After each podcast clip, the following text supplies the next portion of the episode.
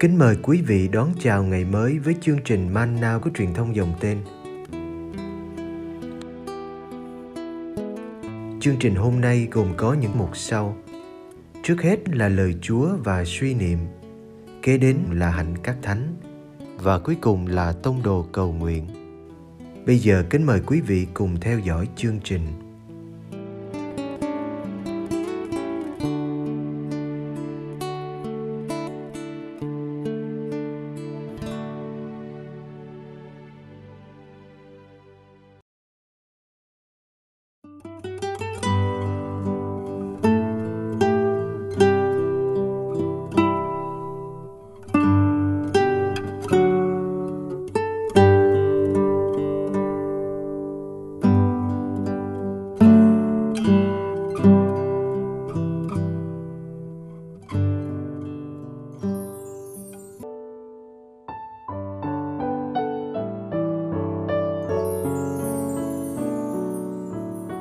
Giêsu chữa người bị bại tay. Marco chương 3 từ câu 1 đến câu 6. Đức Giêsu lại vào hội đường. Ở đó có một người bị bại tay. Họ dình xem Đức Giêsu có chữa người ấy ngày sa bát không để tố cáo người. Đức Giêsu bảo người bại tay: "Anh trỗi dậy, ra giữa đây." Rồi người nói với họ: ngày sa bát được phép làm điều lành hay điều dữ, cứu mạng người hay giết đi. Nhưng họ làm thinh.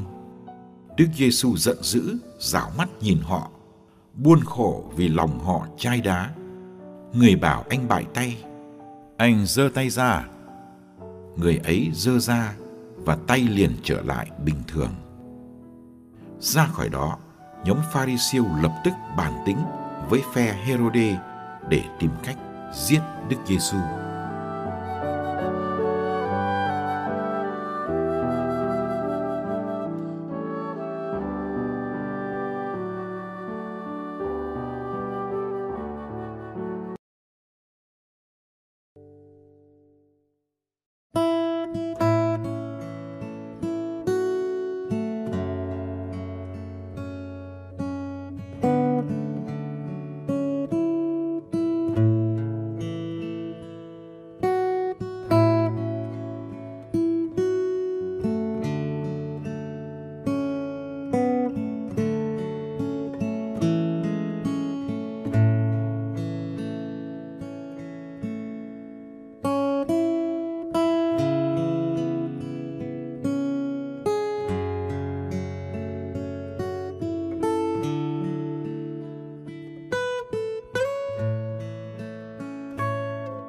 Bài tin mừng hôm nay là cao điểm của năm cuộc tranh luận giữa Đức Giêsu với các kinh sư hay người Pharisêu. Đó là cuộc tranh luận về quyền tha tội của Đức Giêsu, về chuyện Ngài ăn uống với người thu thuế, chuyện môn đệ bứt lúa ngày sa bát và cuối cùng là chuyện Ngài chữa bệnh.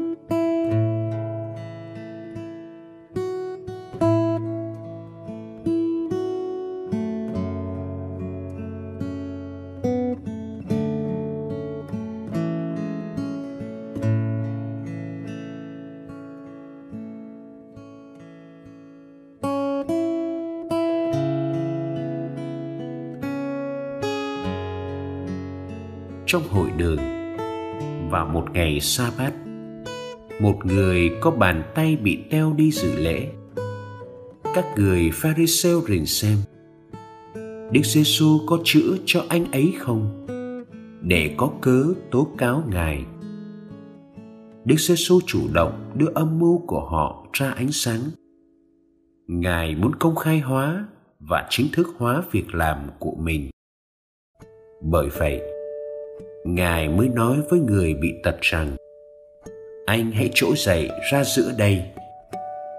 Như thế, mọi người trong hội đường đều thấy được anh. Rồi ngài đặt câu hỏi với người đang rình rập ngài về điều được phép làm trong ngày sa bát được làm điều tốt hay điều xấu, cứu sống hay giết chết? Câu trả lời tự như quá rõ ràng nhưng ta nên nhớ rằng, chữa bệnh ngày sa bát bị coi như lao động. Chỉ được chữa bệnh ngày sa bát khi đó là một bệnh nguy tử. Anh bại tay, không phải là người lâm cơn bệnh nguy tử.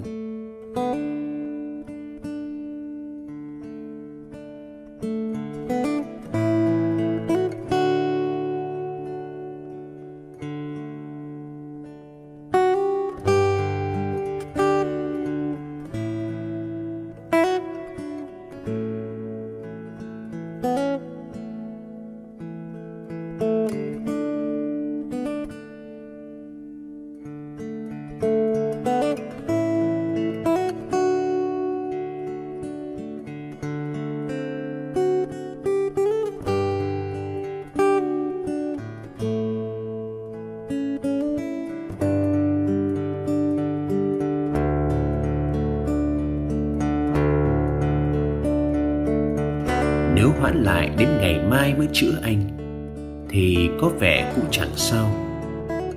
Nhưng đức giêsu không chấp nhận sự trì hoãn này. Đối với ngài, làm điều tốt là chữa ngay cho anh. Ngài không đợi anh ấy gần chết mới cứu sống.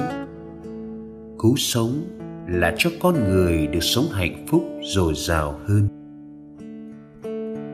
Một bàn tay héo khô, teo tóp, bại liệt một bàn tay đàn ông chẳng còn làm việc được, chẳng còn tự phục vụ được. Một bàn tay đã chịu tật nguyền như thế từ bao giờ?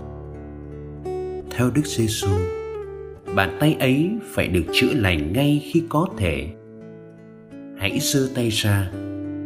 Người ấy đã giơ tay ra và anh ta trở lại bình thường. Giơ tay ra là điều trước kia anh mong muốn và không làm được. Bây giờ, anh có thể giơ tay để nắm lấy một bàn tay khác và cảm được sự ấm áp chân thành của tình bạn. Có bao nhiêu bàn tay, dù không bại liệt, nhưng chẳng bao giờ bình thường. Vì chẳng bao giờ dám đưa ra để trao và để nhận, để nắm và để buông.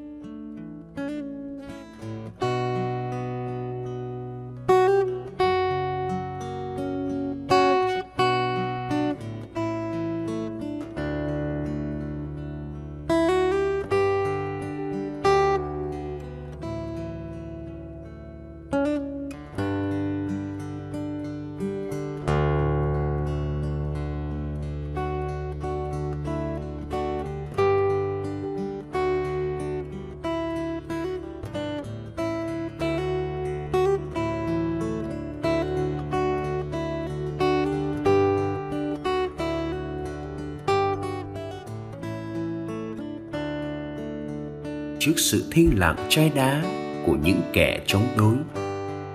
Đức giê vừa giận vừa buồn. Ngài chấp nhận trả giá cho quyết định của mình. Ngài đã chữa bệnh chỉ bằng một lời nói, chứ không bằng đụng chạm. Thế nên, theo luật Môse, Ngài vẫn không bị coi là đã vi phạm ngày sa bát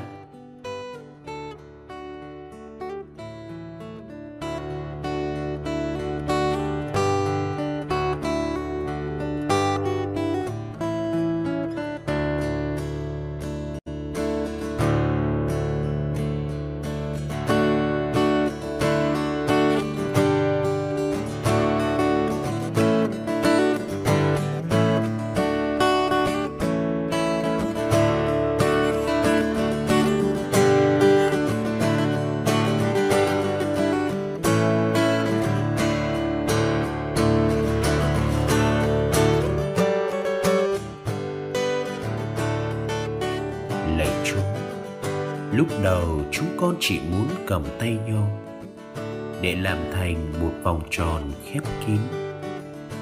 Sau đó chúng con hiểu rằng cần phải buông tay nhau để nhận những người bạn mới, để vòng tròn được mở rộng đến vô cùng và trái tim được lớn lên mãi.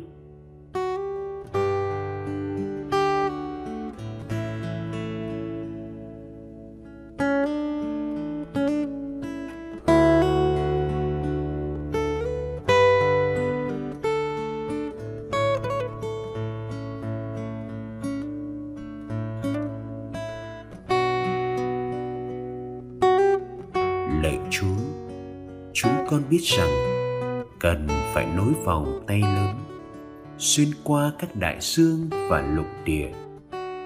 Vòng tay con người nối với tạo hóa.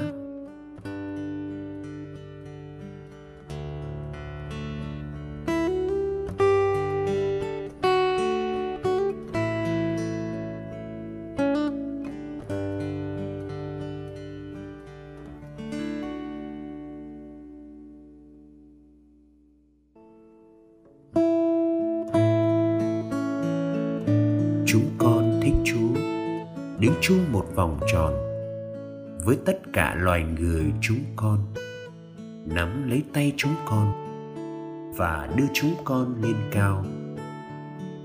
Ước gì việc chúa sang tay trên thập giá giúp chúng con biết cầm lấy tay nhau và nhận nhau là anh em.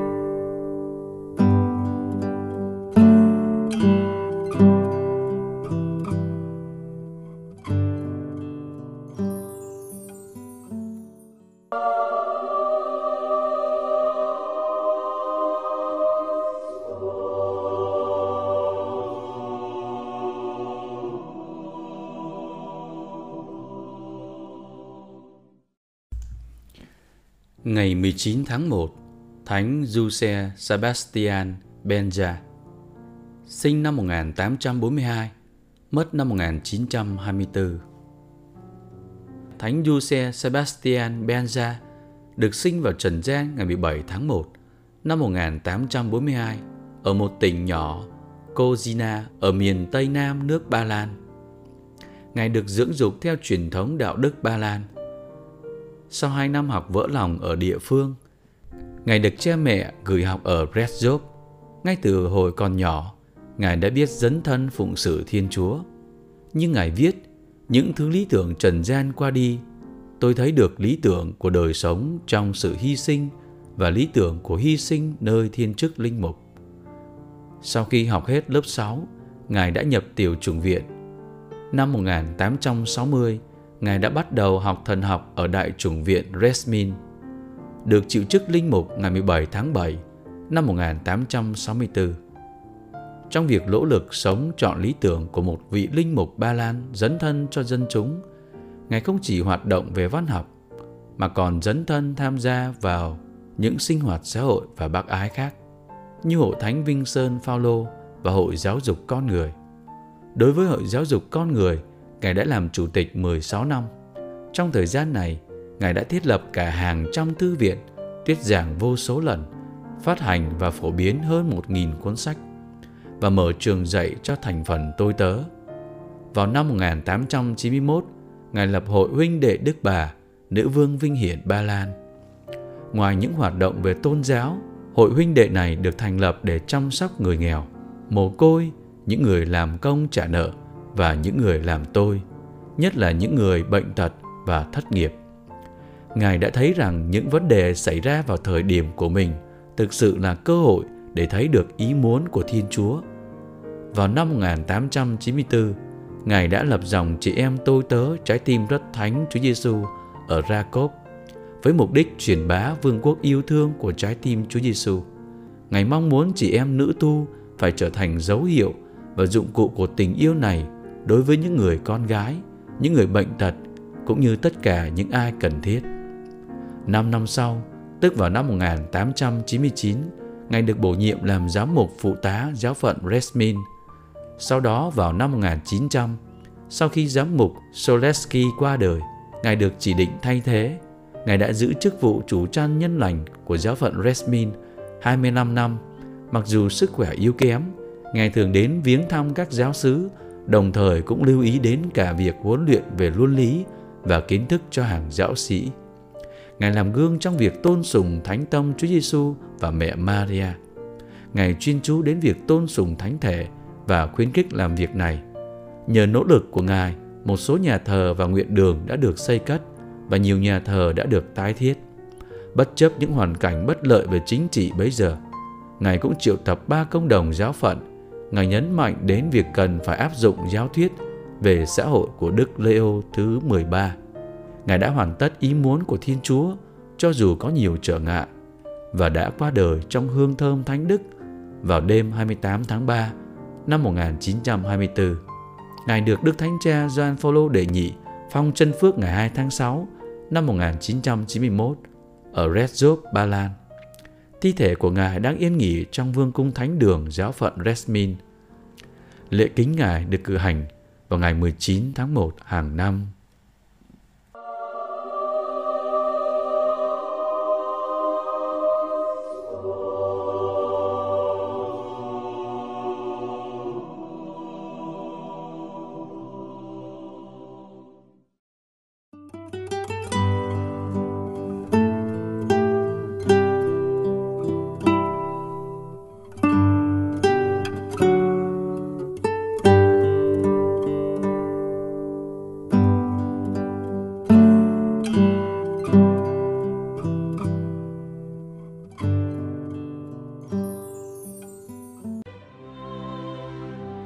Cầu nguyện cùng Đức Giáo Hoàng.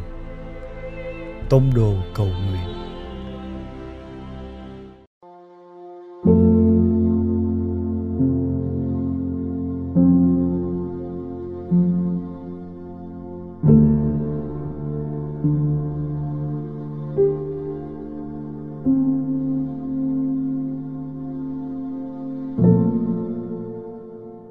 cùng Chúa Giêsu buổi sáng.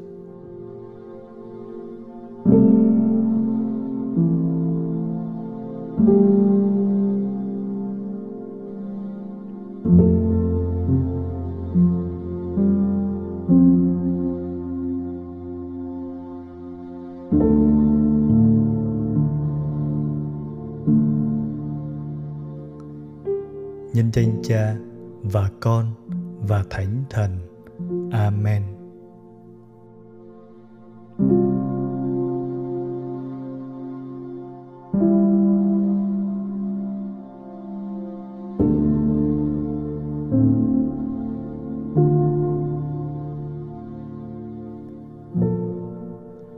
con đón nhận ngày mới với lòng biết ơn và để cho mình thao thức về câu hỏi của Chúa Giêsu.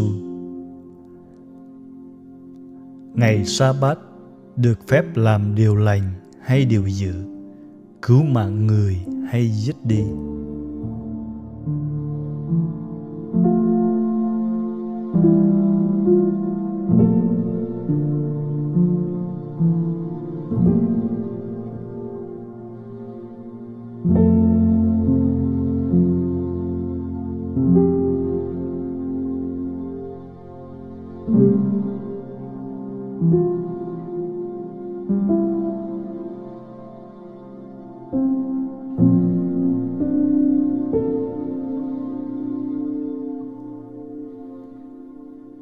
Chính người bị bại tay này là một đại diện cho nhân loại đang dần vơi cạn tình thương, nhưng được thiên chúa xót thương chữa lành.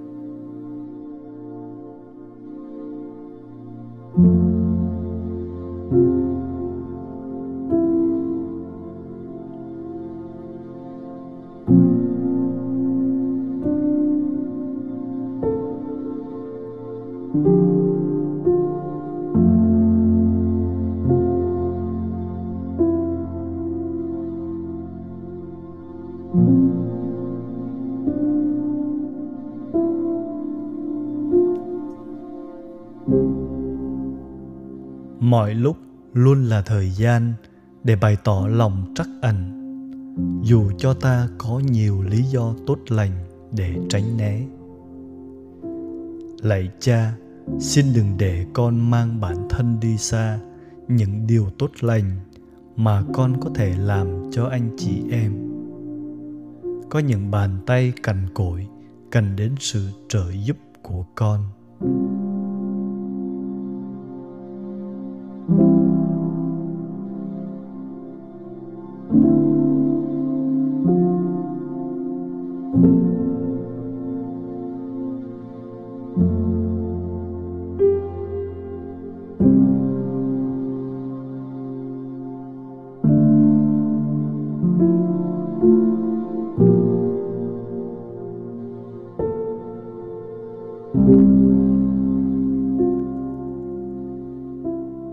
Con dâng ngày sống của mình với chứng tá âm thầm của con để giúp đỡ những ai đang chịu bách hại vì tôn giáo.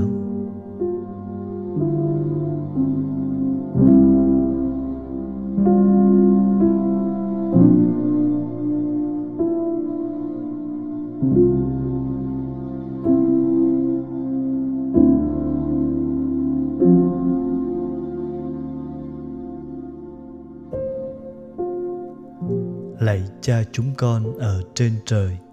Chúng con nguyện danh cha cả sáng, nước cha trị đến, ý cha thể hiện dưới đất cũng như trên trời.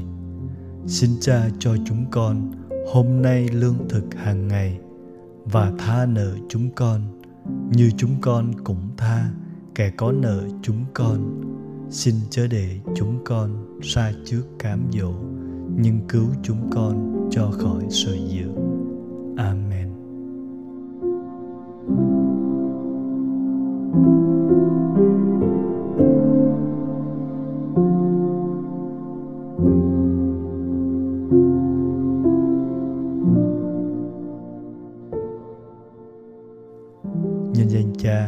và con và thánh thần. Amen.